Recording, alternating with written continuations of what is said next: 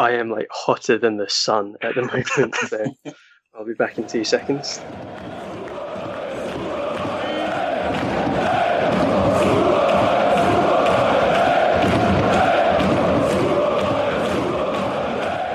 We're back with the tenth episode of the Super Bayern podcast. We've made it to double digits. Uh, Bayern Munich played their final game of two thousand eighteen yesterday, and we'll be looking back not only at their games from this past week, but their entire season so far in our half-season roundup. Beyond that, we've got some big winter transfer rumors to work through. I'm Benjamin Scott, and I'm joined, as always, by Garrett Kerber. Hello, everybody. Tim Richards. Hello. And, of course, Sebastian Zimmerman. Hi. Bayern won two big games this past week, first over R B Leipzig, then over Eintracht Frankfurt. Uh, Tim, I want to come to you for your thoughts first, because one man in particular has been exceptional over the past week or so, and that's Franck Ribéry, who I know you love to defend. So what are your thoughts on his performances recently? Really good. Uh, obviously, he's he is at the end of his career, but I think what we've seen over the past couple of weeks has been exactly what we've needed. All of our all of our wingers are injury uh, uh, injury prone, I should say, and some of them are injured. And he's been able to step up and do exactly what has been asked of him, and that has resulted in him scoring. I think he's he's scored in successive Bundesliga games for the first time in about two years, two or three years. Um, yeah, I'm I'm absolutely delighted to see that he's performing so well. Okay. I guess. Um... The the uh, the thing to say would be that um, I'm glad that it's happening, and um, I want to take back a lot of the negative things that I've said about him over the course of the year. But I also think at the same time, um, it just kind of goes to show that, you know, players, especially of the caliber of uh, Franck Ribéry, can definitely, you know, come back and and.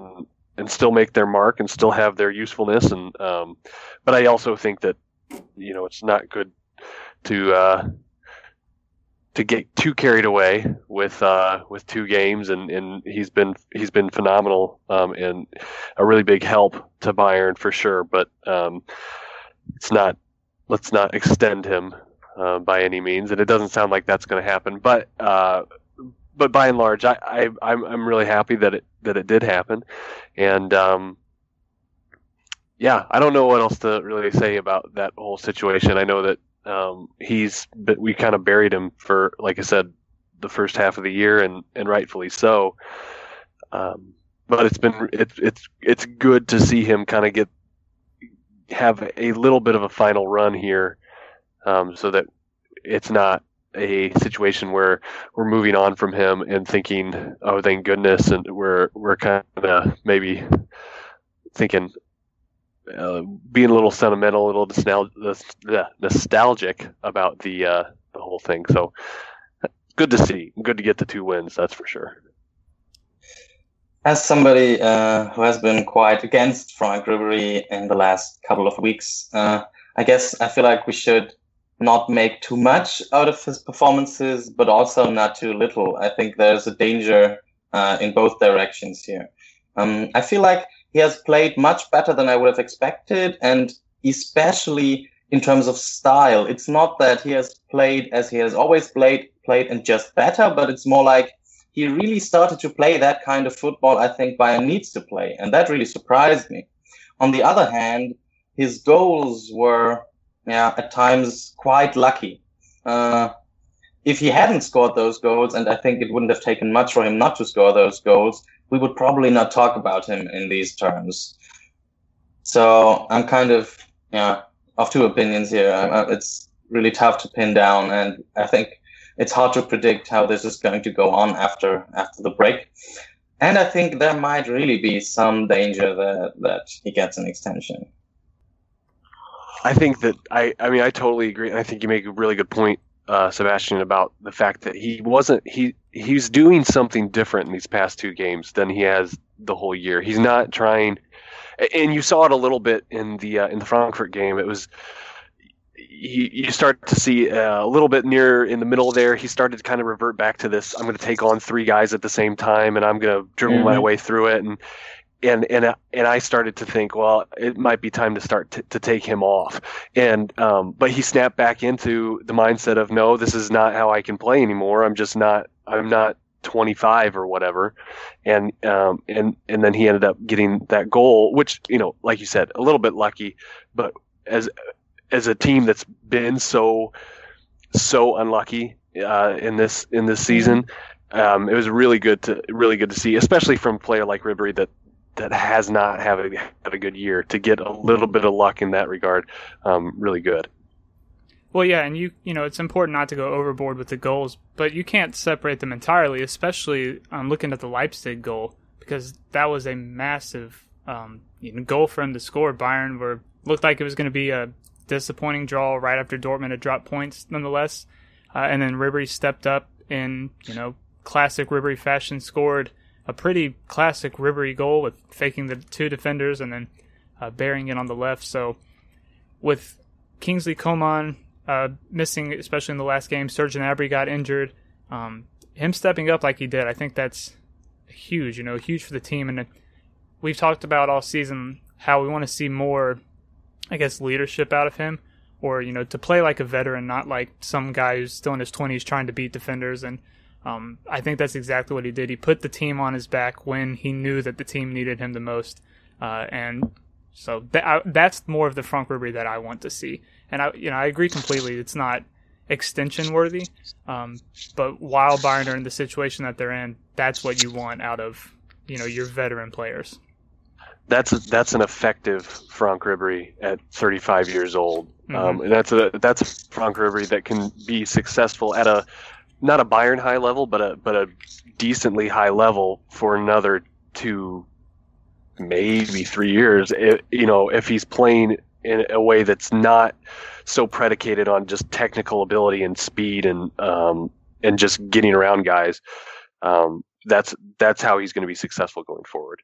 All right, so we'll go ahead and move on to the uh, Eintracht Frankfurt game from yesterday, because we do have a lot to work through today. Um, Niko Kovac went up against his old side yet again, and um, came out with another very positive result, a three oh victory against the Frankfurt team who have been very, very good this season. Um, they have kind of been on the decline recently, but to go away to and for Kovac to do it against his old side, getting, you know, a good solid win there, I think that was uh, that was huge. What stood out to you from that game? Um, Sebastian, I'll go ahead and start with you. Mm-hmm. Uh, I guess this is finally the time when I will say something positive about Robert Lewandowski.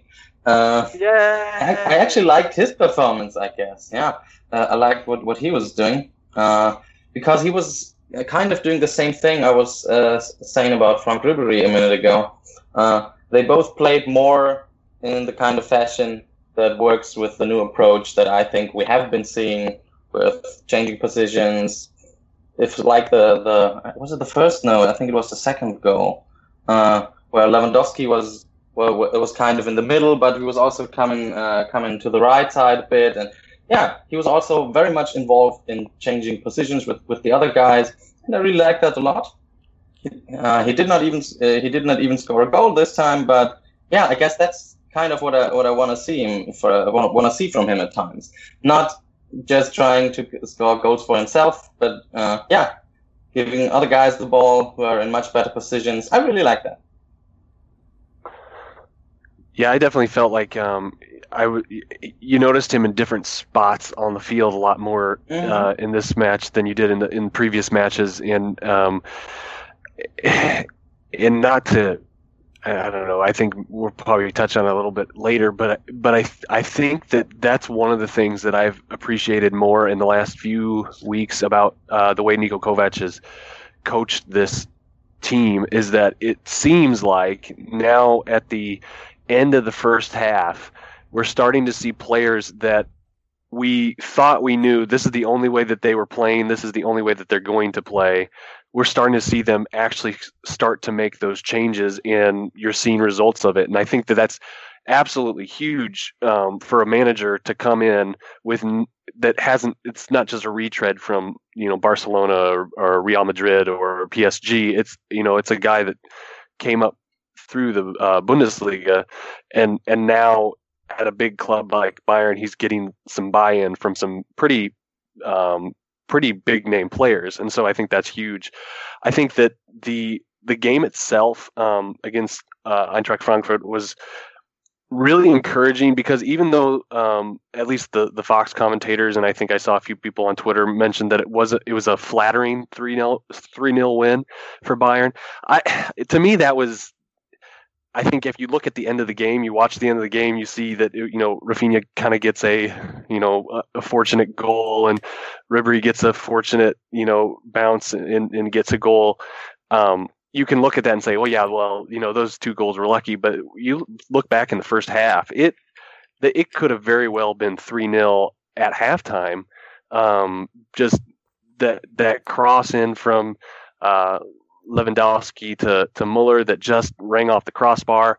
Um, yeah. yeah, they were just, they were working so well together. And, um, and, and I, we mentioned it, uh, on the, on the podcast, uh, Twitter page that, um, it was really fortunate for Frankfurt that, that Bayern had the halftime to deal with, because they, we were just coming in waves at the end of that first half. And, um, uh, and that was really encouraging to see Bayern to do that against a good side. And um, so, yeah, I mean, this this win, more so even than the the Hanover game, because it's against a better side, to me is is a great way to end the the the Hinrunde um, and and go into the winter break.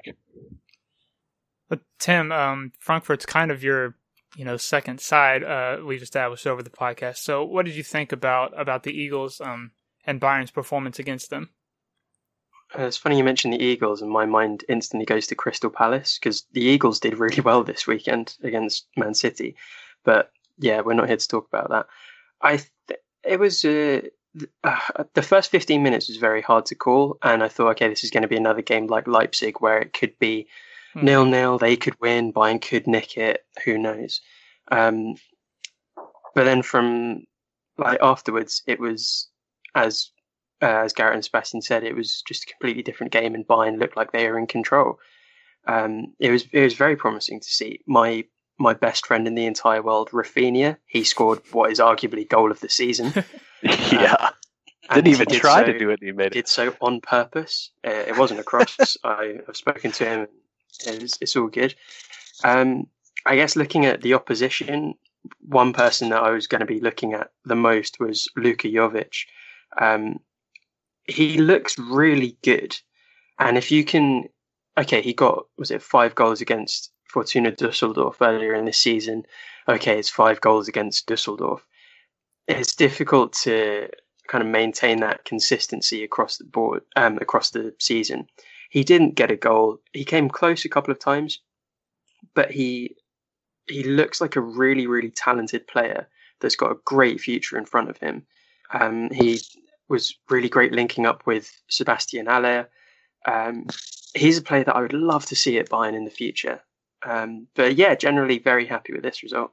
We'll get to more on Luka Jovic in a second, but um, scoring five goals against Düsseldorf, that's more than Bayern and Dortmund combined were able to do, so that may say a little bit more than you think. Uh, and my favorite my favorite part about the Rafinha goal, and probably the whole entire match, was that after that went in, the camera panned back to Rafinha immediately, and he was just celebrating it like it was totally on purpose. Best goal he's ever scored. Because it was on yeah. purpose. I love that. You know, Thomas Müller gets an accidental assist, and Rafinha, and, well, it's accidental, I'll put that in quotation marks, uh, goal. You can't get much better than that. Um, any other thoughts from, from these two matches?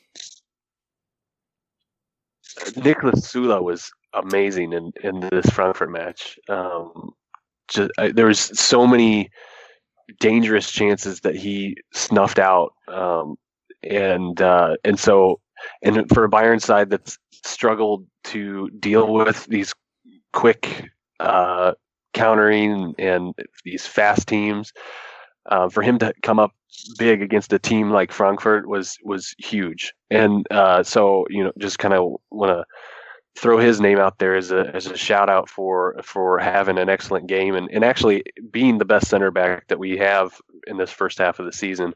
Um, that's been that's been as huge as he is a large man. Um, it's been a, a big, big thing for Bayern to have back there.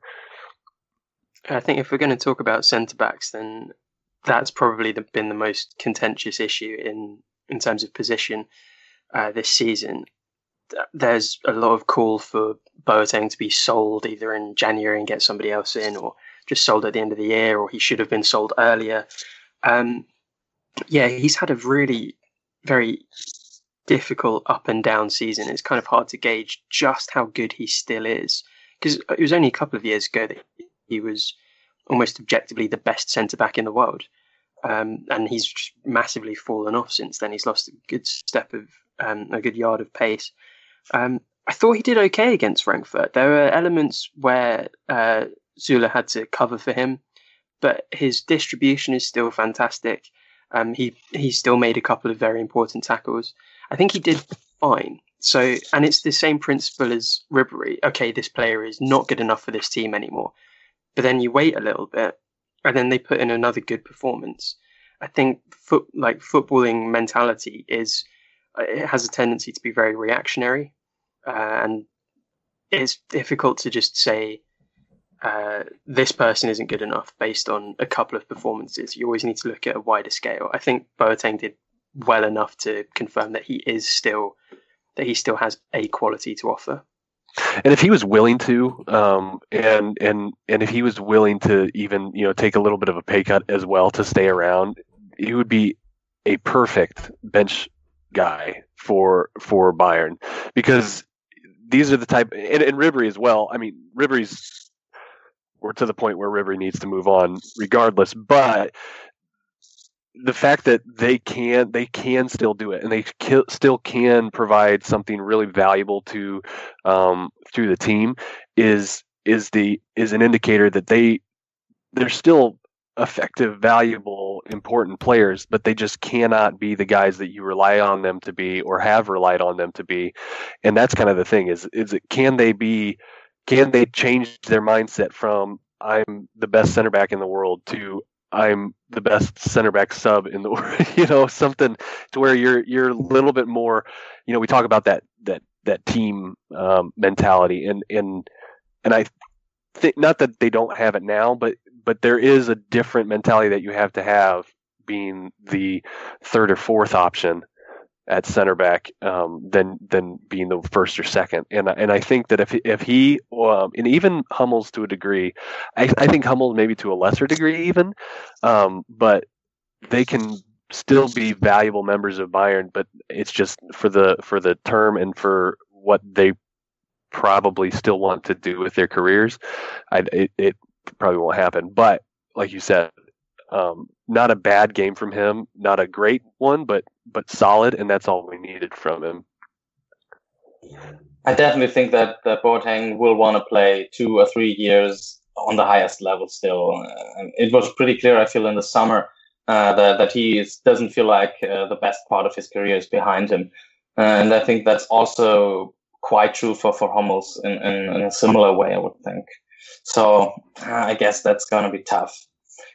Of course, it's it's there's the question, if we bring somebody in, will that be somebody who will be our clear number one or clear number two? Or are we going to bring somebody in who's maybe uh, would, be, would be fine with sharing this second spot uh, behind Süle, I guess?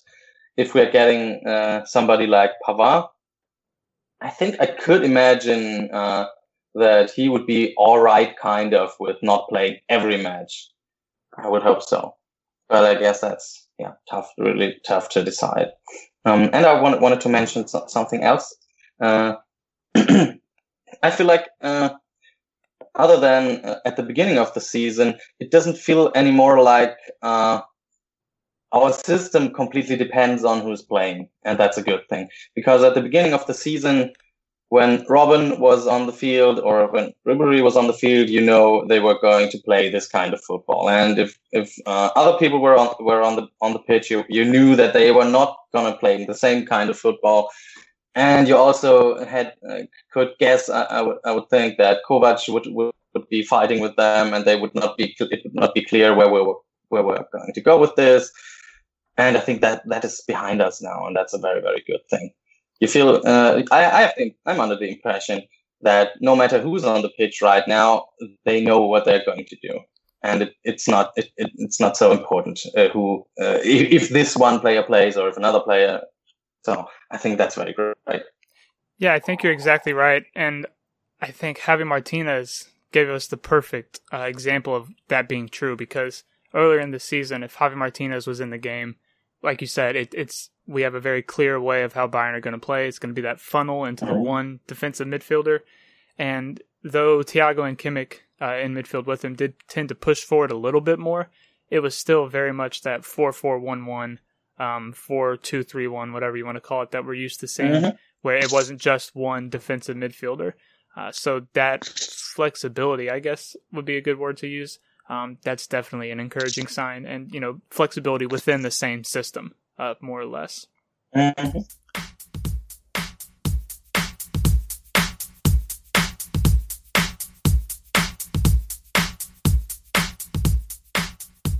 Well, Sebastian, you just gave us a perfect segue uh, into our next segment, um, because Bayern have been linked with another, or Bayern have been linked with a potential defensive signing um, over the winter window.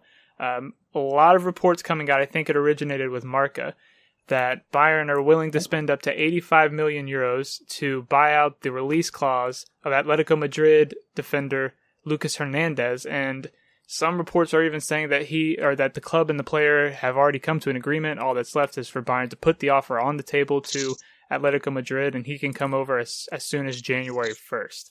Uh, is this a signing that, A, you think makes sense for Bayern, uh, and B, is this a signing that gets you excited? Uh, good question here, because it's really two different questions. Yeah, it does get me excited if it's true, uh, because it shows that Bayern is really willing uh, to, to spend a lot of money.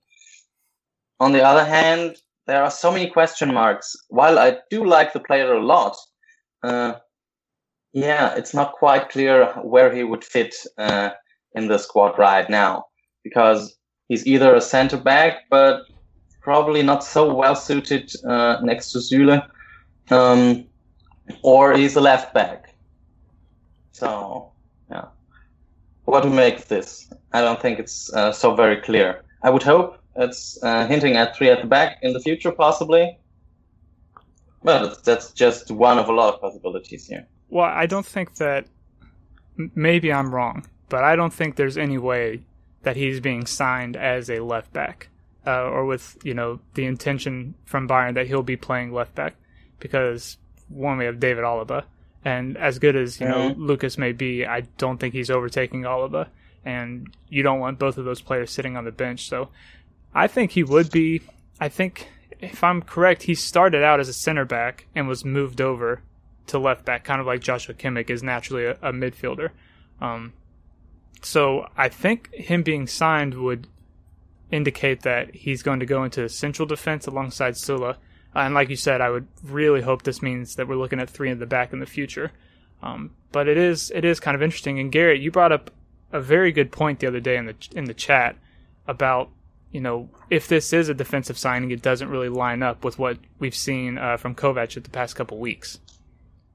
Yeah, he because he had talked in a press conference about um, buying Benjamin Pavard um, and said that we have enough center backs. We don't need to be bringing in another center back, and um, it would be foolish to do that during the winter. Um, but, you know, maybe maybe they've had meetings since then and said, you know, hey, now's our window to, to get these signings, because if we wait until the summer, we're going to, you know, risk other teams coming in and, and bidding us up and um, and all that. So I, that's the only thing I can think that would square that away. Um, I haven't, I mean, obviously teams put out, you know, all sorts of statements that are not lies, but Um, mistruths, I guess um, you would call them, and so there's it, it's definitely a possibility that they have planned this the whole time, and, and he was just saying something to get people to stop talking about it. But um, to me, the more likely is is that they've just determined that this is the player that they want, and uh, along with Pavard, and if they can get them one or both in the winter, Um, and help their team and uh, look towards even beyond this uh, the spring, um, then then perhaps they'll they'll do it. I I think, like you said, it's just hard to see where he fits in right now, um, because um, I, I agree with Sebastian. I'm not really sure how he fits at center back next to uh, Süle if he's if we're not doing the uh, a three at the back sort of thing. Um, But if he comes in at left back, I know I've seen some people say that they thought that Alaba could play more centrally, um, which I don't, I don't know. I haven't given that much thought, um, and I don't know that Alaba could move over to the right side. Um, but knowing that Kovac, for the better part of his um, managing career, has done the uh, more of a, a three four one two or something along those lines, that's been kind of his preferred formation. It would make sense that maybe this has just been kind of a slow progression towards getting the players more comfortable in um, with each other and with the way he wants to play. Um, and and maybe three at the back is the the future. I, I think that that's what we all hope, um, but I don't know.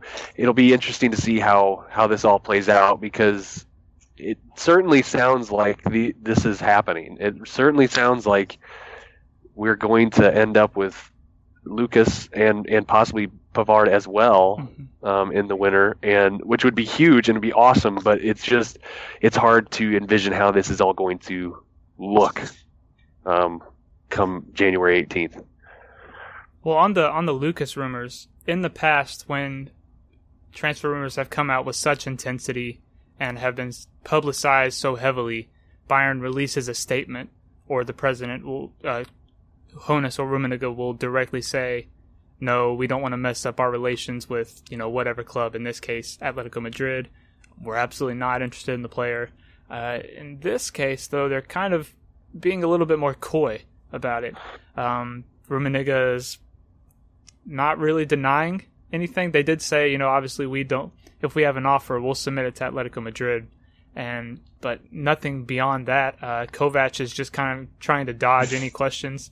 Um, they're all saying, yeah, Lucas is a great player. We'll see what happens. Lucas is a great player. We'll see what happens. There hasn't been any, any outright denial. Uh, and so I would agree, Garrett. I think this is a deal that I I, I think it's happening. I w- if I had to bet right now, I would definitely put my money on it, on it going through. Um, don't don't actually go out and bet, though. We don't encourage you to gamble based on our opinions. Especially not on Bayern transfers. Right, exactly. There would be not, not enough to gamble, I suppose, at times. Yeah, yeah, yeah. Well, Tim, I know that you haven't been the biggest fan of Benjamin Pavard.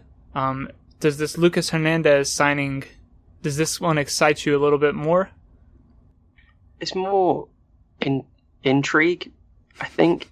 It's, it's exciting because, you know, young, talented player. I, I, you mentioned like Bayern don't want to tarnish a relationship with Atletico Madrid. I didn't even know that there was a relationship with Atletico Madrid. Like, have we? Has there been? I think like Mandzukic, I think was he's got to be the only player that went from one club to the other. Um, so I don't know if that was like the beginning of a beautiful friendship or or something.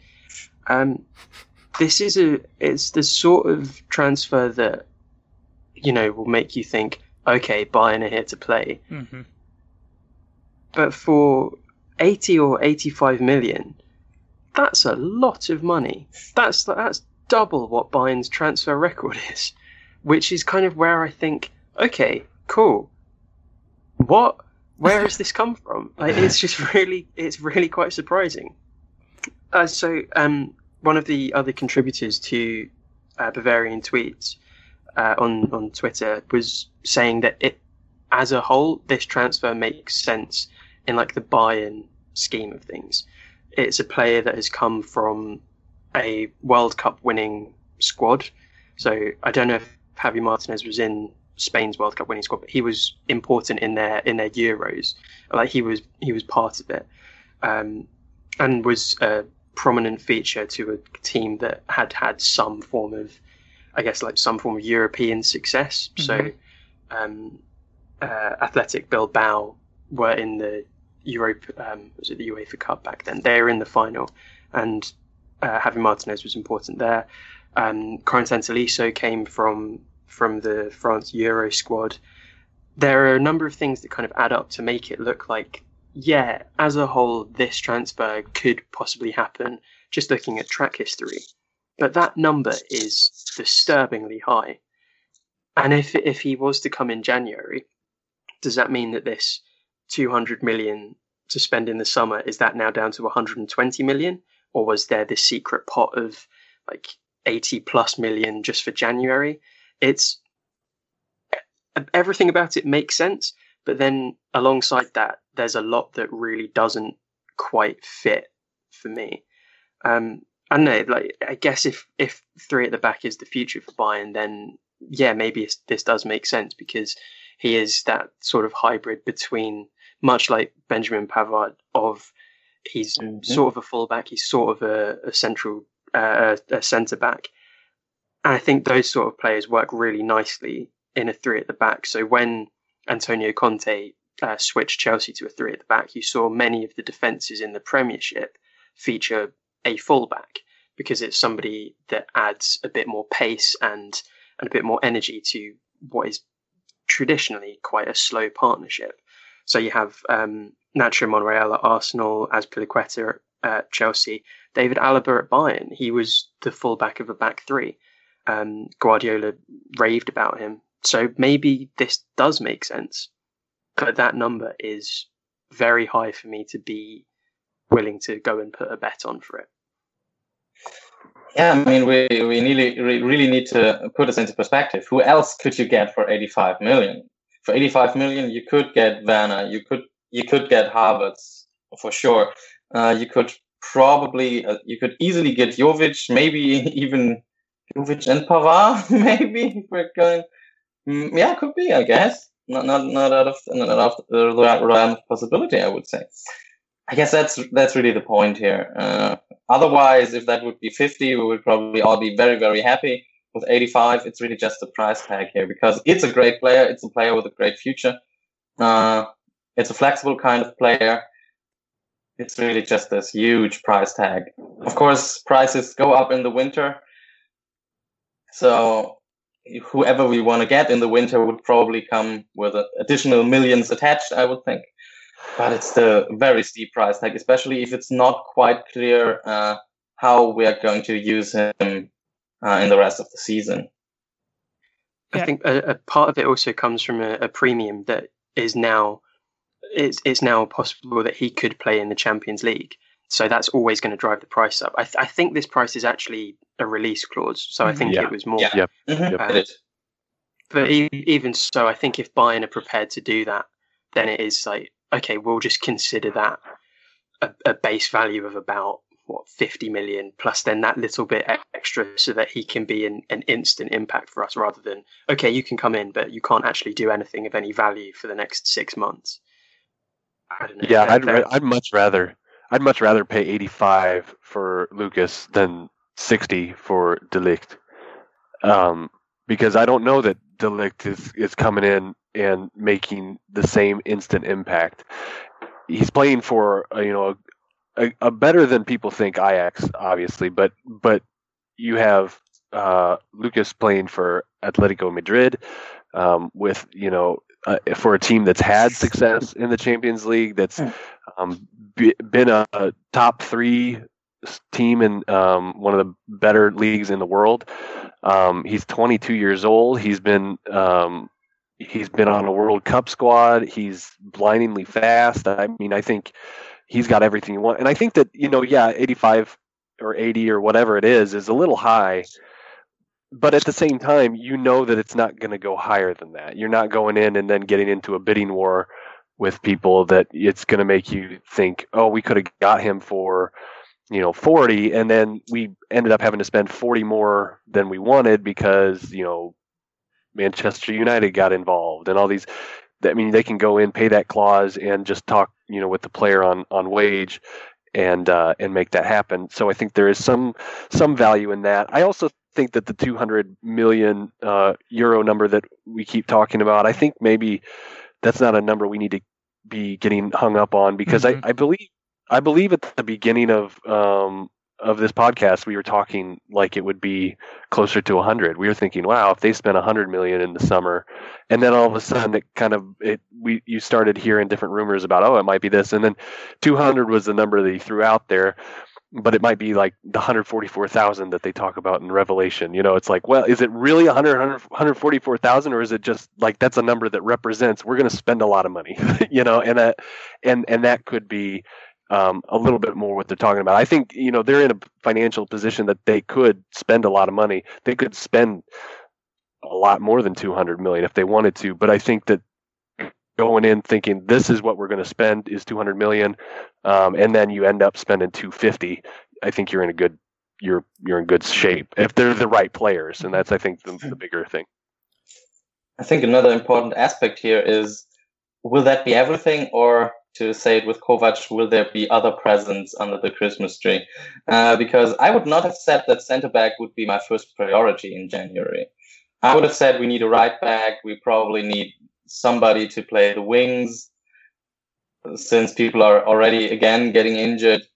I would have preferred somebody who can play, maybe maybe a right-back who can also play on the right wing. That would maybe have been fine if you can find a player like that. But we sold a player like that in, in the uh, recent past. So, yeah, maybe not. That would have been my priorities here. So, can we expect more transfers uh, in January? I think that's a very interesting question.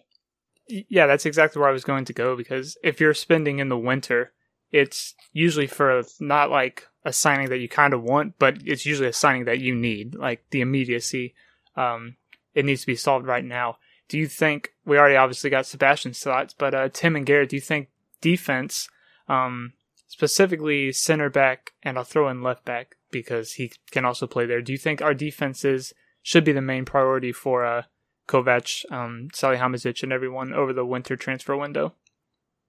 I guess I kind of I kind of think so. Um, I think that uh, I think that they they keep talking up like Alphonso Davies is going to be a contributor on this team um, in the in the next uh, part of the season, and so um, I think that they feel good there. They feel like um, you know James will be coming back. They feel like Coman and um, and Ribéry and Robin and all those guys can can do enough for them um, before the summer. I think that. Uh, we can handle that. And I think that a lot of Bayern's problems, if you look at um, the you know X G and um, and and expected goals allowed and all that, um, we we're not scoring as much as we you would expect. Um, the stats kind of show that we're a, a few goals underneath what we would expect to score, but we're we are way over. We're about five goals more given up than what we would be expected to give up. And I think that a lot of the problems that we've had and a lot of the big losses or um, or the the games where we've dropped points that we shouldn't have have been due to major defensive errors. Uh, that will a will a transfer fix those things? I don't know. I mean, it. Some of them felt kind of fluky, but I, I still feel that um, our defensive end of the pitch is a lot a lot bigger of a question mark. Um, you know, when we were going through the bad thing, bad stretch of, you know, bad month and month and a half or whatever it was, it was always that we felt like we were going to concede a goal every time that, you know, a team started started pushing up that way. And so, yeah, I, I guess I would say that defense would be the biggest area of immediate need. I, I definitely think that there's, you know, long term there's issues in the in the front, but I'd definitely be more more um, more I, ideally you'd, you'd fix the back in the immediate future. Garrett, I would I would agree with you completely there. Um, especially the the past month or so of performances from Jerome Boateng and Mats Hummels. It kind of shows that they need more competition, or, you know, to push them to play better, or Bayern just need to get someone who can perform at a higher level. Um, and I, I think Lucas is more than capable of being a good partner for Süle. They're both fast. Um, if Lucas is playing left back, he's at least good enough on the ball that he can play out of the back uh, decently. Um, Süle's a large physical presence. Her, Lucas is, I think, six foot six feet tall, so he's not a giant like Süle, um, but he's still strong. He's still physical, a very physical player, especially coming out of Atletico Madrid, and I think he'd make a great partner. Um, and yeah, I, I'd really like to see us, you know, not be in a state of we could get counterattacked and just go down at any moment just because of individual mistakes. And like you said, I'm not sure Lucas is going to fix all that, but buying a proven twenty-two-year-old defender uh, with some versatility, I think that I think that's a smart, a very smart move, um, and probably should take priority. Well, he's been used to playing with some older defenders anyway, and at at Atletico, because um, you have Godin there, and um, which should give him good experience, um, especially um, yeah, just playing with, with older, aging players.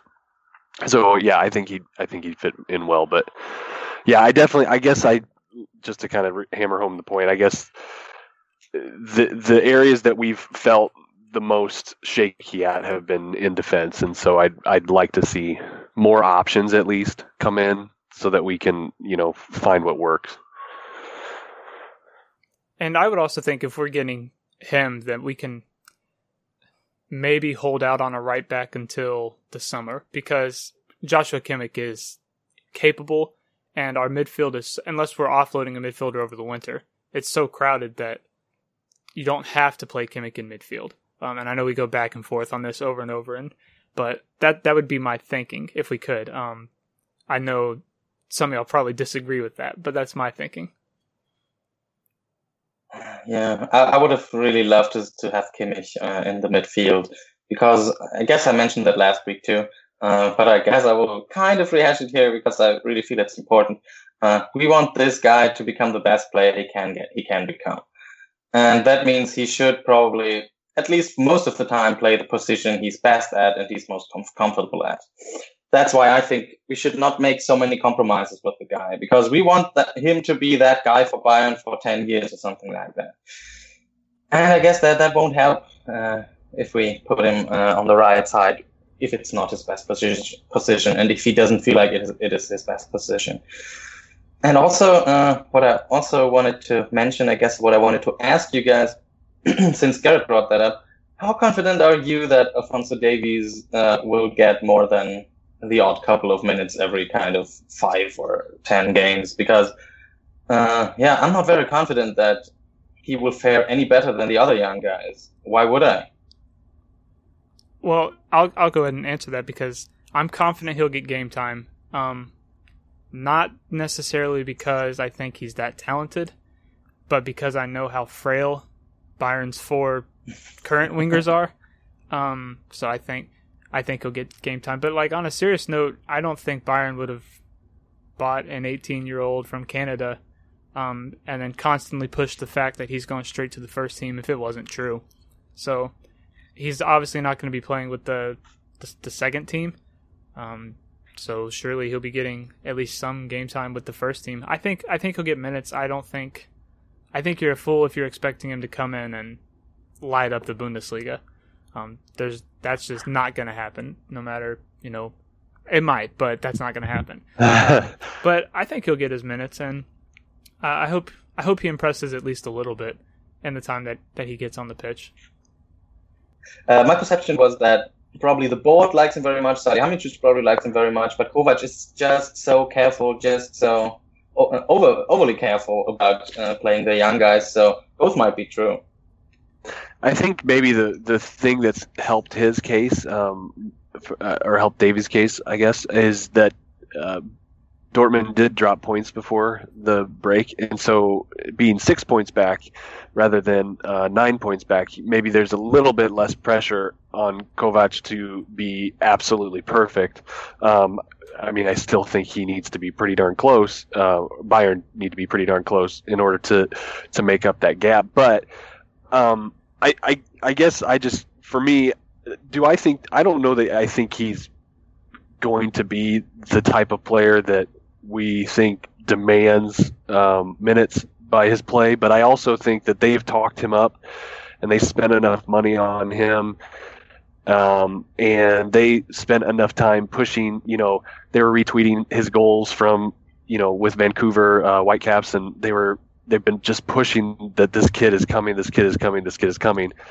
I, I, maybe it's going to end up being one game, but they, they have to get him in so they can say, hey, see, we've been pushing him, and now here he is. And, you know, um, it, maybe it'll be a, a Pokal game. Maybe it'll be, you know, I mean, I guess that would be one of the more likely, uh, Pokal or, or um, some, maybe if we play Hano, when we play Hanover again, um, we can, we can get him on the pitch, but I, I would expect him to get some minutes. I don't, like, like Ben said, I don't know that we can get, you know, you expect him to come in and be immediate starter for the rest of the year. That's foolish, but, but I don't know. I, I don't even know how to even put a number on it. Um, You, you'll you'll see him some. I mean, he's very young. Yeah. Like, I think I think like people talk about him, like, as as as you've all said, people talk about him as if he's going to come in and be like, oh, he's the starter. No, like he is he is a very very young guy. Um, I I remember seeing kind of at the beginning of this season, sort of just before the season started, the the P R team and the and the marketing team for Bayern were having like a really strong focus around Renato Sanches, and they were saying like, oh, great goal from Sanches in training, like, oh, look at this free kick that Sanches scored against P S G. It was a really good free kick, um, but having having that sort of, it's not like, I don't want to say it's fake, but like having somebody be like, yeah, we we all really believe you, that's going to that's going to do wonders for his confidence. Um, so, and the fact that he's going to have, so he's been training with the team already. So he's been in Munich a few times. He's apparently got a good relationship with Mats Hummels. I think I I can't guess like, oh, I reckon he's going to get like a full ninety minutes against this team, because I thought Serge Gnabry was going to get a full ninety minutes against so many teams this season, and he's, in my opinion, been one of Bayern's best. Like, I, I don't want to even say best wingers, best forwards. Yeah, I think the the thing about him too that, sorry, that is important to um to think about too is like with Renato Sanches, they kept pushing, you know, how how phenomenal he was looking at all these things, and they're doing the same thing with Davies, um, and yet uh, they haven't done that with any of their other youth players, and you're not seeing constant, you know, pushing like, hey, uh, Joshua Xerxes is coming up, um, and look at this amazing goal he scored in, you know, in the UEFA Youth League or, or whatever. Um, you're you're hearing that they're, you know, they're doing well or whatever, but you're never getting so much like, oh yeah, they're pushing for first team minutes, and um, and we expect them to come right right in. Um, they've been constantly talking about how well Davies has been doing in in training. Um, he's constantly with. Uh, Alaba on uh, on Instagram, and um, but he is so he is so young. I mean, they they I think it was it was either yesterday or two days ago they put out a a GIF of him revealing that he had removed his braces from his teeth. So that's a that's a young player. Yeah, and and as far as like not giving exposure to the other young guys um, in the second team, I think that's more of a Kovac thing. I think they want to, you know, they'll. They'll push the guys that Kovac is deciding to play. Uh, so, like, when, when Zhang got his Champions League minutes, they were really pushing that. Uh, they promoted right. him a whole lot. So, it, it kind of goes back to that. Um, while we're on the topic of transfers, winter transfers, let's go ahead and assume that this Lucas deal goes through. Um, do you think Bayern Munich will make any more winter moves besides Lucas and Alphonso Davies? I really hope so, because I feel... something needs to happen about the right side. I'm I'm not happy with uh, with Kimmich uh, being basically forced to play right back because we have no other choice. Uh, I feel like we should do something there, and it should not be so very expensive. You can get a guy for fifteen million, I guess, who would be able to do the job better than Rafinha is doing. That should be possible. After that wonder goal, though, I don't know. Mm. You have to pull out the. Yeah, maybe that changed their minds. Yeah. I actually, for me, um, the this, I guess I'll be happy if they end up with getting Lucas and um, and then like like Sebastian said, uh, more of a depthy type uh, right back. Um, I would be happy with. But um, I really, and it maybe this sounds contradictory based on what I said earlier, but like I'd really love them to actually go make a real hard push at Kai Havertz.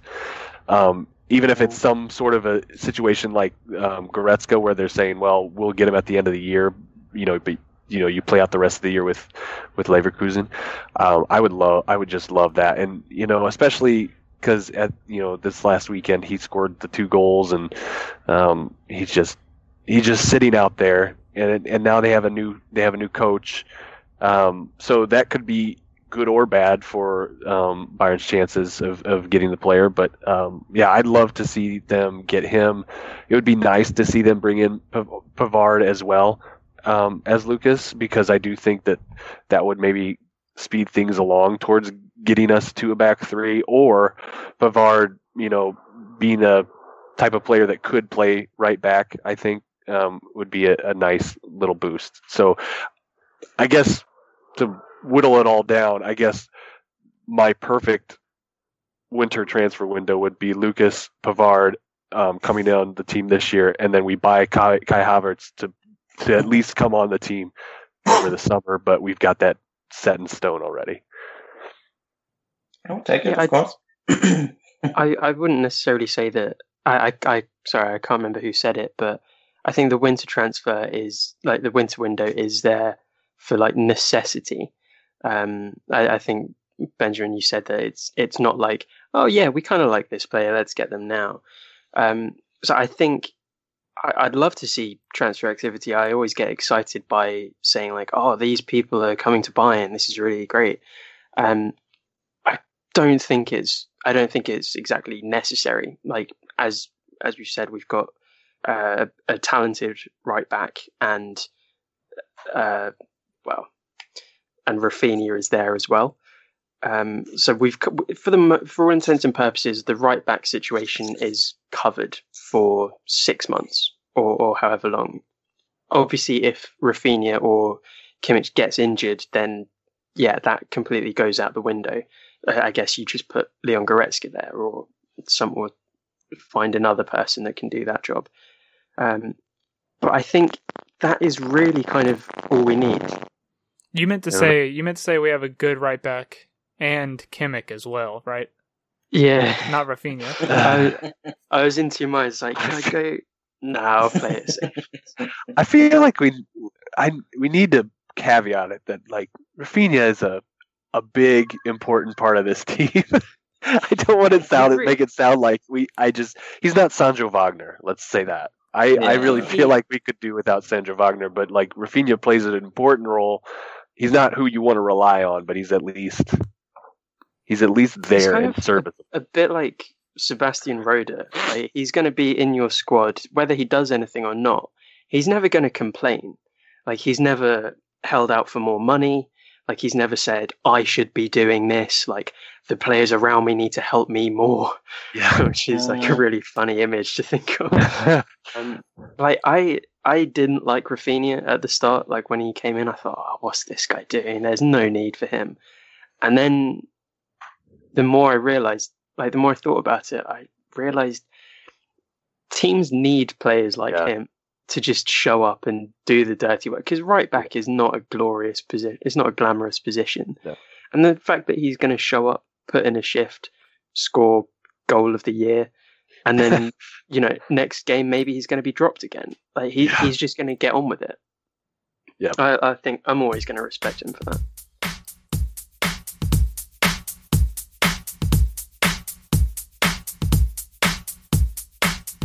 All right, so yesterday's match marked the end of two thousand eighteen for Bayern, but it also marked the end of the first half of the season uh, for Bayern Munich.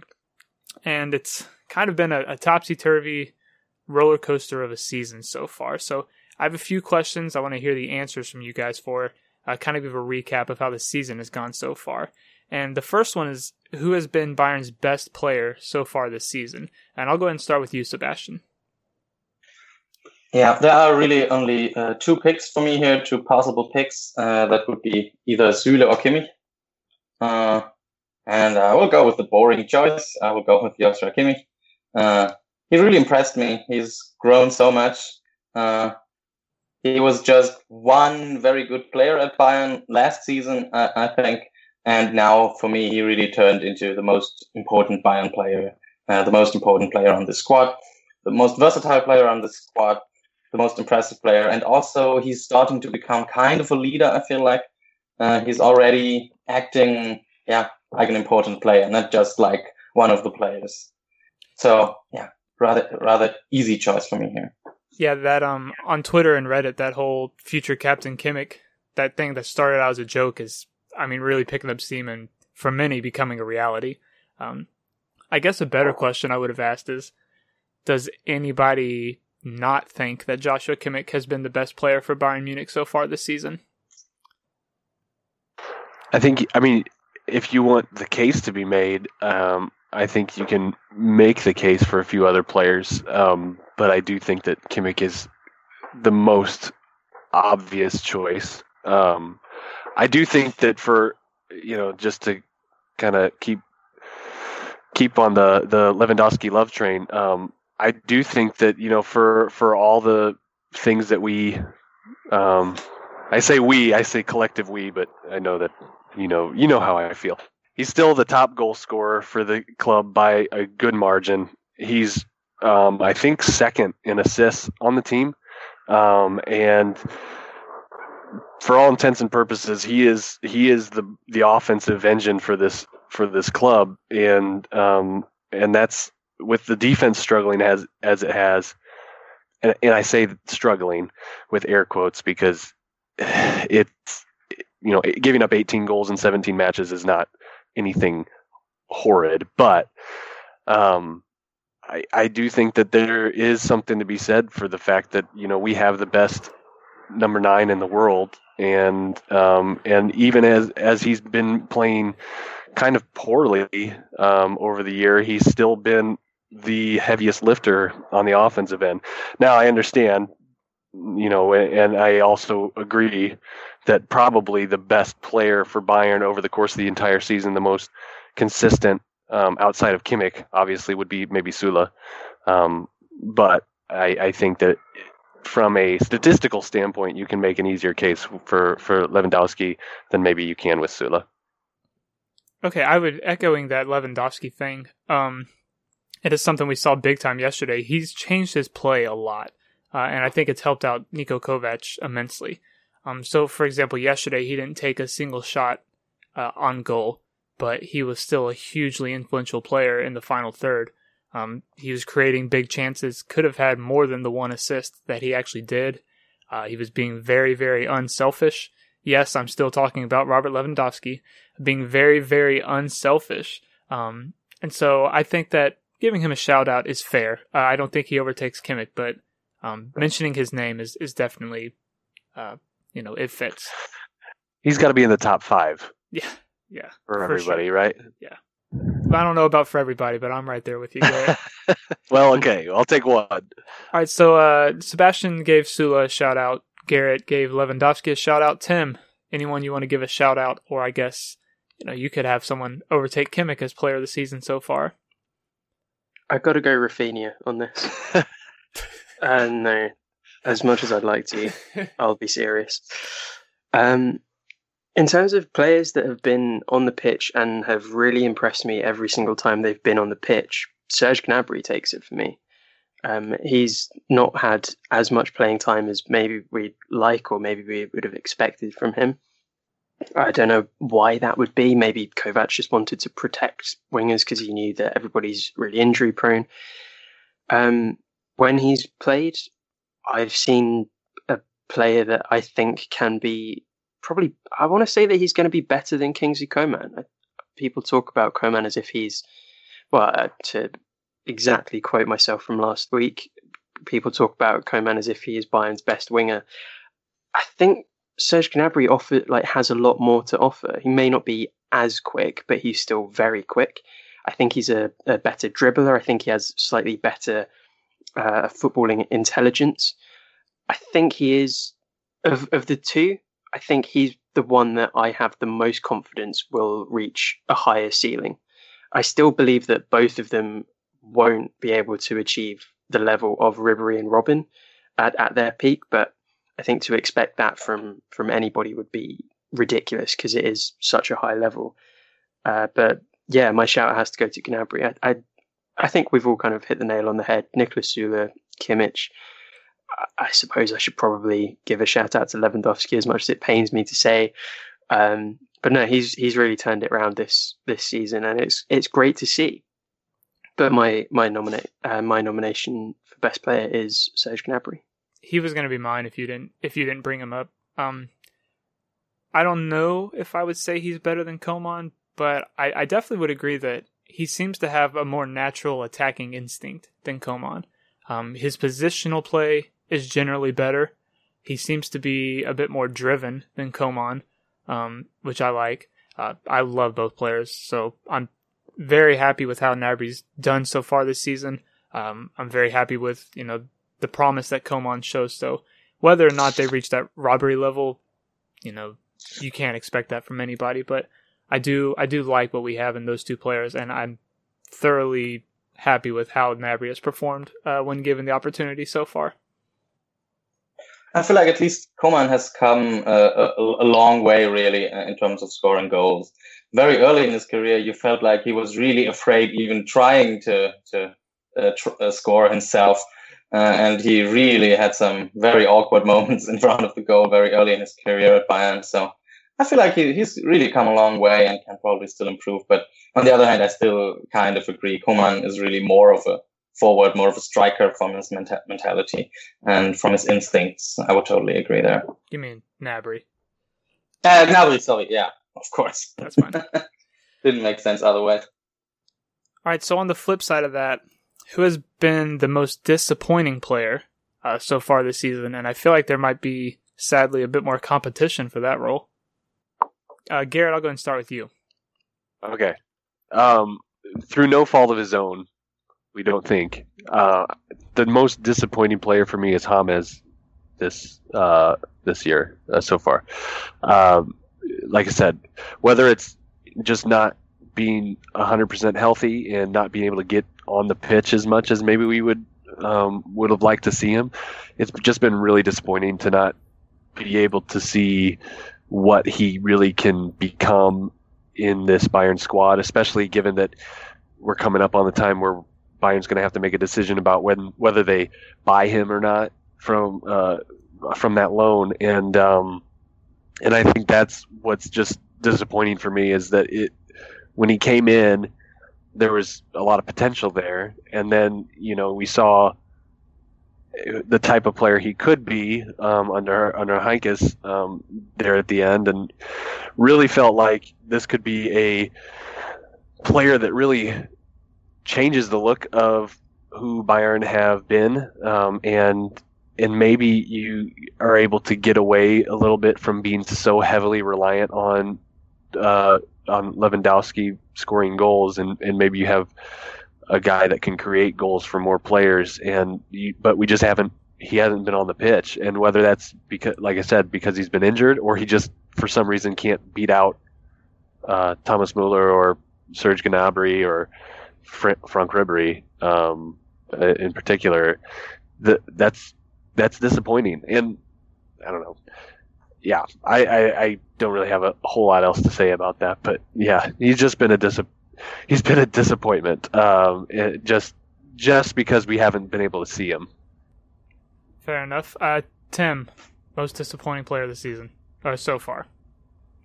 Full disclosure, completely forgot about James. I, I genuinely could not remember. Game, set, and match. James. Yeah. Disappointing. I think that's. I think that's it. I think we're done here. Um, no, yeah. Like thinking about it, I was in the. I was in the stadium for I think the Leverkusen game, and he came on and he looked slow and he looked sluggish, um, but it was early in the season, so you know who knows. My nomination has to go to Sandro Wagner, I think. He finished the season as a player that I genuinely wanted to see him start against Real Madrid, because Lewandowski was very ineffective in the first season, going up against Sergio Ramos, Rafael Varane. I wanted a player that was going to fight an elbow and like and try and break down, not to condone violence or anything, but I wanted a player that was going to be aggressive. I saw that in every single game that Sandro Wagner played last season. This year, he's been largely ineffective, which is sad because, you know, it's like a perfect fairy tale story of like, okay, released by a boyhood club, do the hard work, like go to like Darmstadt, Kaiserslautern, Hoffenheim, and then you earn the chance to go back to your to your club. Like they give you a second chance, and then not only does he does he take the chance, but he does really really well. He he was kind of like seen as the away striker. I think most of the away games he was he was starting, and he did really well. And it was it was a joy to see. And now to see him fail to recreate that same form, it's a shame. I, I also have Sven Ulreich written down, which I realise is kind of a bit ridiculous considering he hasn't had a chance to disappoint. But it's more of a disappointment that we haven't seen him. I think last year he was probably one of... I think he was Bayern's most important player because he stepped into a position that is, firstly, very difficult. He's stepping into a position where he knows objectively and has it reminded every single day, by the way, the person that is supposed to do this job is the best in the world, so good luck. Okay, the mistake against Real Madrid, very disappointing. That was, in my mind, the only... Okay, there were a couple of things earlier on in the season, but that was like the one big mistake that he made. It came at the worst time, but he he still carried on fighting. He was... I think he kind of earned the role of like a cup a cup keeper, probably not Champions League, but like the D F B Pokal keeper. Mm-hmm. I would have loved to have seen him get, get some time this year. I think he really earned it last season. I think um, uh, before the season started, I think I wrote something for Bayern Strikes about how I uh, Sven Ulreich has earned more playing time. And, and I do think there is a little bit of a caveat there where you can say that, you know, the first half of the season, we're just trying to get Neuer back to Neuer type levels, and so he needs that consistency of play to to really work himself into into his groove. And so maybe we'll start to see him um more after the break. We'll start to see Ulreich play a little bit more in um Pokal games or some uh games against some lower uh competition in the Bundesliga. But I again yeah I I, I would have liked to see him a little bit more this um this this season, so that's a that's a good shout. I'll go ahead and go um Sebastian, and you can wrap us up. But for me, the most disappointing player so far has been Mats Hummels, and uh, it's kind of because, like Sandro Wagner, he was really good last season. Uh, even more so with Hummels, he was, I would say, our best center back last season. And coming into this this uh, season, I was really expecting a lot for him. Um, he's been at the club a few seasons, been back at the club a few seasons now. He's supposed to be a leader of the team, um, and he's just really disappointed me. Especially like on the pitch, his he hasn't he's been slow. He's always been slow, but he's been slower than usual. Um, his positioning has not been great. He's getting beaten one on one, and so you know you could throw Boateng in there as well. But I would say Hummels because I've expected more from Hummels going into the season than I did from Boateng, uh, and I would say now they've kind of flipped roles uh, for me. Interesting that none of you chose any of my top three, basically. Uh, one of my, or, or, yeah, top three sounds a bit positive here. Anyway, um, uh, I thought I would go with either Boateng or uh, Martinez, because those are two players I think rather highly of, and they, yeah, did not uh, play as I would have expected them. They did not reach their usual quality of play, so I'm, I was quite disappointed with the two. But in the end, I think I have to go with Manuel Neuer. Uh, not that it, it really worried, not that it really worries me. Uh, I think he, he will be completely fine. But just in terms of the of the actual performance we saw in the first half of the season, I feel Manuel Neuer has yeah has been the furthest below his usual level of play. That's why I will have to go with Manuel Neuer on this one. I debated picking Manuel Neuer. Sebastian, he was it was either him or Hummels for me. Um, and I gave Neuer, I guess, a little bit more leniency because of the whole injury issues and everything. But I, the Manuel Neuer that we've seen, like you said, the Manuel Neuer that we've seen so far this season is absolutely not the Manuel Neuer that we were watching week in, week out before his extended injury spell. Um, he probably still has the capability to be the best, the world's best goalkeeper, but he's not playing like it. Um, and I don't think there's any real debate about that. He's shown glimpses. He had like a couple of good saves against like Frankfurt, a couple against Leipzig, but there is still there's like a doubt. Mm-hmm. It's like, okay, we know that you're not quite at that level like, like anymore. Okay, he saved it. Okay, thank yeah. you. Thank you. He's hesitating a little bit more, and I think that there is a little bit of a of a uh, even if it's subconscious for him, this back of the mind thing of, you know, do I trust this leg? Or, you know, uh, do I trust my instincts at this point? Um, we might see it more as the season progresses. And I, I mean, I think we have seen um, an improvement from where he was at the beginning of the year, for sure. And especially through that, that month, month and a half stretch where we it seemed like we couldn't get a clean sheet to save our lives. Um, it's been nice to see him kind of on a run here, um, especially with these last two games against two high-scoring teams. Um, we've been able to keep a clean sheet, um, but you know, with Javi Martinez, I think it's a, it's a definitely a big one um, that you know I d- hadn't really even considered. But you know, you go from being a player that was so important to Bayern at the end of last season, and to where he's hardly ever even on the pitch um, at this point. I mean, and you and you don't really even know whether he has a place on the pitch um, in most matches, because you have other guys that can play his role, and and is he, you know, he's not, he can play center back, but he's not a good enough center back to even overtake Boateng and uh, Hummels with their issues right now, I don't think. And even though, you know, like I said, I think I said that last week that, you know, you could play him there instead of those two if if you felt like it. But, um, but yeah, I, I think that that's definitely a, another another guy that uh, we can look at and say it's kind of been a, a disappointing year for him. Okay, so finally, how would you grade Niko Kovac and the job he's done so far? Because I know this is a topic that may cause a bit of dissension, and it's something that I know at least most of us at one point in the in the season were ready for him to go. Um, looking back now, taking you know this whole half season holistically, how would you rate Niko Kovac and the job he's done? Are we saying on a ten point scale? Are we saying like how are we how are we rating here? Um, yeah, we'll be we'll be pretty objective. Ten point scale. Okay, I'll start us. So um, I guess I would give him a six point eight on his year, in that it hasn't. So you start out with uh, have a pretty hot start, and things looked like they were going pretty well. So maybe he, you know, he's pushing up in the sevens, getting towards the eight uh, range, and then we hit that that lull, that mini crisis, and that pushed him down to where I was even calling for, you know, like we might need to be looking at other options. And then over, you know, that Benfica game that I really didn't care anything about, um, they played well. And he came out before that game, um, a couple days before that game, and said, you'll see, you know, we'll get this turned around.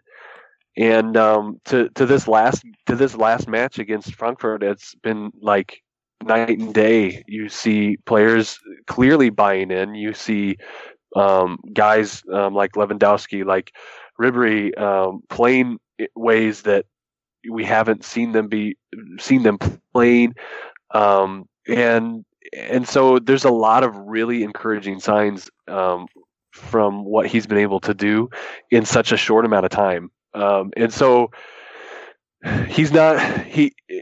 I don't think I can. I can't push him up into the seven or eight range yet, because um, because you know you're second place in the Bundesliga at, at the winter break, and you're six points behind first place, and you know that's not where we would hope for Bayern to be. But there's been to have gone from being like optimistic but not really knowing what we're going to get to to you know basically calling for a new coach, to now I'm really excited to see what he's able to do with this team in the second half of the year. That's that's a huge, huge um, thing to to to, to look at, and a, huge, a great body of work. Um, and it's and I'm and I'm glad that they that they were patient with him, patient more patient than than you know we might have been. So six point eight. I'll go ahead and go after you because I would give him those little extra zero point two points. He gets a seven for me. Um, and I'll go ahead and throw in something that we've brought up a lot, and that's heading into the season, he didn't get any signings uh, that he wanted. Assuming that he did want some signings, he didn't get anyone. Bayern didn't, the board didn't buy a single player over the summer. Uh, could be why they're ready to spend big in the winter now, but I think it's always going to be a tough situation um, heading into a season when, when you have that. And our expectations were never, you know, super high. Uh, and you pretty much hit the nail on the head for most of the stuff I wanted to say. So I'll just give him those extra zero point two points. He gets a seven uh, for me. Yeah, uh, I don't think I can go that high, um, which doesn't mean that I'm that I'm pessimistic here. Not at all. Uh, I feel quite good about the, the rest of the season, uh, but that's not what I'm grading here. What I'm grading here is his performance in the first half of the season, and there I will have to give him a four. Because I feel he was he was the big a big part of the problem for a lot of, of the first part of the season. And I cannot give him a good grade for that. Uh, it, it was not working. It was uh, he was had had problems with his, with his players. I think we can be confident uh, stating that by now. Uh, that, that that that didn't work out uh, because he wanted them to do something they they didn't feel was right. And he did not address, address that uh, immediately. He was not able to work that out before. Uh, yeah, it was nearly too late. So that's a, that's not good. And and I feel uh, the very early games of this season there was yeah that that often comes down to luck, uh, how well you start. Uh, that that's all. I feel like that's often often uh, really comes down to luck. So I, I can also not give him so many points for that really. Uh, imagine we would have uh, had a, a less luck very early in the season. He would have been gone if that, ha- if that had happened. So, yeah, it's four points for me. To, to defend going a little bit higher, I think you have to look at the context of the Bundesliga and the fact that Borussia Dortmund and so many other teams are, have been very impressive this year. Mm-hmm. Uh, and in yeah. past seasons, Kovac would be playing in a Bundesliga where with the results that he has now, heading into the winter break, he'd probably still be comfortably at the top of the table. Um, so just to kind of defend that point of view looking yeah. uh, contextually, but we'll go ahead and go to Tim. Um, let's get your thoughts, because you weren't here when we talked about a, a few, several weeks back when we we were all ready for Kovac to go. Uh, you weren't here to defend him, so I want to hear your thoughts now. No, I was listening to that episode so angry, saying, how could you do this? I got to go for seven.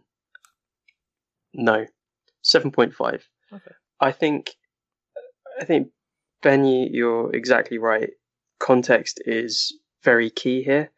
Um, and I think ha- having the expectation he's not going to come in and win the treble. I think of Kovac as somebody that is more of a transitional manager that I'm hoping will help aid a transition and then also be there to see it come to fruition in in my eyes anyway. Um, I think going in expecting him to win the league hands down so easy, or to quote Ancelotti with his hands behind his back or whatever it is, I think that was to, I, I think that's too high of an expectation. I was willing to see Bayern struggle a bit. I think we struggled at times that I wasn't anticipating them struggling. I think of the, the Augsburg game, Düsseldorf. These are matches that he should have won. Um, but then I think of of other performances. I, I think of the first game against Hoffenheim where it just clicked really nicely. Like I, I see a lot of people say he doesn't have an idea about tactics. Like he doesn't know what he's doing. This team is completely directionless. And then I see players like like Gnabry and, and Müller working really to get like working really, really nicely together. I see Lewandowski working with the players around him, everybody coming back like a slightly like a change in formation. And like, how could like, I'm, I must be watching a completely different game because I'm, I'm seeing changes that are required. I think he's done you know, all things considered, I think he's done fine. Um, he's done about as good as I thought it would have he was going to do. But obviously, teams like Dortmund have they have done what Bayern should have done. They reinforced themselves. They got in the like the right manager for themselves. Um, and it's not a matter of, oh, they've just been doing well in the league. They've done really well in the Champions League as well. So it's like a it's like a, a cross competition thing. Like Bayern have done all right in the league. I, they they've fallen where I wasn't expecting them to fall, but they've also done better where I was expecting them. Basically, those things have been swapped. That's what I'm mm-hmm. trying to say. Well, if you average those all together, we're at a six point three for Niko Kovac for the first half of the season. So he's in the upper half, but still a lot to be desired there. Um, but finally, last question to kind of end on a more positive note, hopefully. How optimistic are you heading into the second half of the season? And I'll go ahead and go right back to you, Tim. I think it'll be fine. Um, Dortmund have dropped points recently. Gladbach have dropped points to Dortmund, which, you know, a bit of a shame, but I'll, you'll take what you can get. Um, I think Bayern have the ability to capitalize on other teams' mistakes. That's what other teams have been doing with Bayern this season, so why can't we do the same? I think the league will be fine. If Bayern don't win it, you know, we're not going to be able to win every single league, every single year, forever. Like, that bubble was going to burst at some point. But the fact that Bayern is still in contention, I think people seem to ignore that. In terms of the other competitions, the draw against Hertha Berlin is big. Um, but I think by then, a number of uh, wrinkles will be ironed out. And I think in terms of the Champions League, that's going to be the biggest question mark. I've got no idea how that's going to go. I, I think Bayern, again, they have a chance, but this is going to... Kovac is very unfortunate here. He's got arguably the worst draw imaginable, especially considering the chances of getting Roma were about forty-eight percent at one point, and probability just went out of the window. I was furious at that. Uh, Sebastian, how optimistic are you heading into the uh, second half? I'm pretty optimistic, I can say. Uh, I feel like we're in a very good position to possibly win the league. Uh, if I would have to put uh, down some money, if I would have to bet on it, I would probably bet on uh, Bayern winning the league right now, because yeah, the, the six points is not so much. Uh, that's very doable. Of course, uh, it's not. It's not easy. It will not be. Uh, we cannot just uh, yeah relax and wait for it to happen. There's gonna be uh, work uh, they have will have to put in there, but that's very doable. Uh, the same same is, is true for the D F B Pokal. Yeah, the r- real big problem is Champions League now. Of course, uh, I watched an interview with Oliver Kahn this week uh, where he said he's very happy about that, and I think it's great that Bayern plays against Liverpool. Uh, I did not completely agree there. It's going to be exciting, of course. It's going to be an exciting match, but more likely than not, we're not going to win this. Of course, it's possible, but I think, uh, yeah. Oliver Kahn even said uh, uh, Bayern is, is never the outsider. Bayern, Bayern, Bayern sind nie der Außenseiter. They, they are, yeah.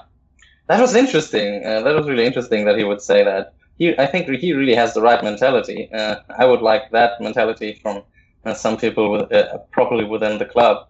But on the other hand, uh, yeah, well, I don't feel like that uh, we will, we have the better chances here. No, I'm with Khan here in that I think that I like the Liverpool draw, and here's why. Based on this past half season so far and everything with Niko Kovac, going out in the round of sixteen, looking at it holistically, it's not that big of a deal for Bayern this season. The expectations are low.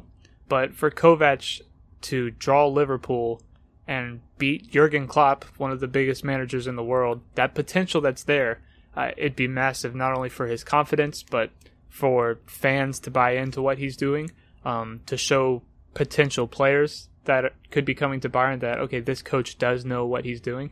So since we're addressing the Liverpool draw, uh, I think that it may be a blessing in disguise kind of thing. um, or it's a negative that could be turned into a positive very easily.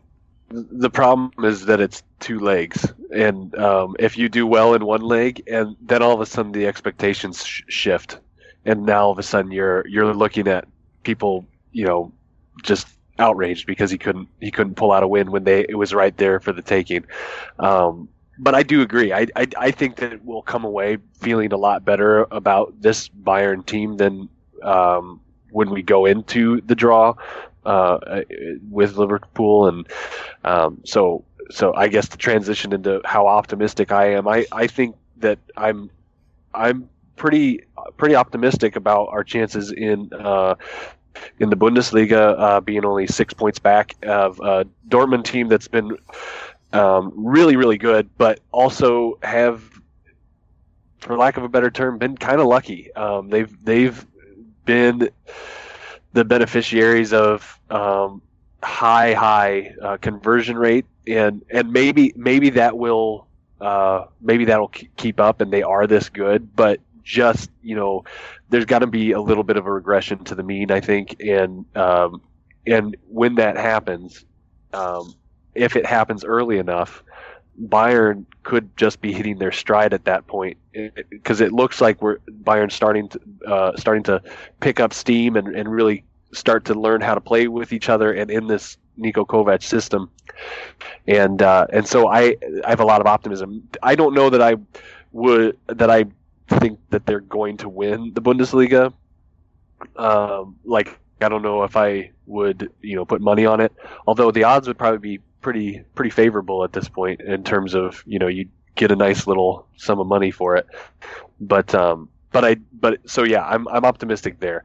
Um, the Pokal is the Pokal, and so um, I think that you know we should be we should be looking at quarterfinals, semifinals um, at at the least, um, and and then uh, Champions League uh, to kind of go come full circle. I.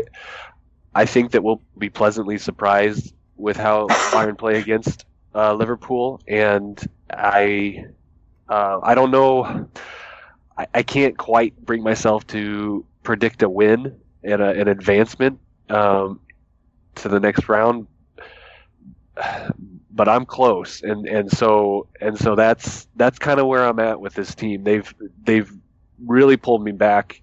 Um, from the brink of depression on their season earlier, um, because I do I, I want to just hammer home just the fact that there was so much dissension to Kovac, and there was so much um, F C Hollywood type stuff going on where it was just week after week we were talking about apologies having to be made, we were talking about you know people in the locker room you know. Fighting with it. We were talking about players' girlfriends or, or not girlfriends, wives, um, you know, posting things on Instagram and and all that. And yet now we're to this point where it almost seems like, yeah, we know James is not happy. Yeah, we know Hummels is not happy, but who cares? We got all these other people on board, and they're and they're playing well, and they're playing together, and they're playing for each other.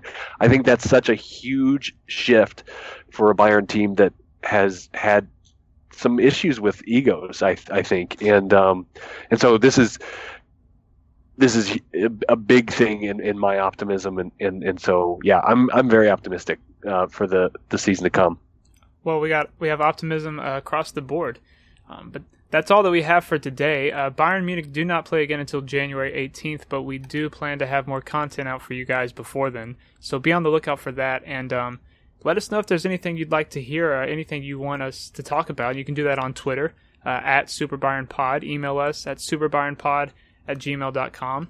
Um, of course, give us a like, a review, uh, tell all your friends about us, spread the word, and uh, we'll talk to you next time.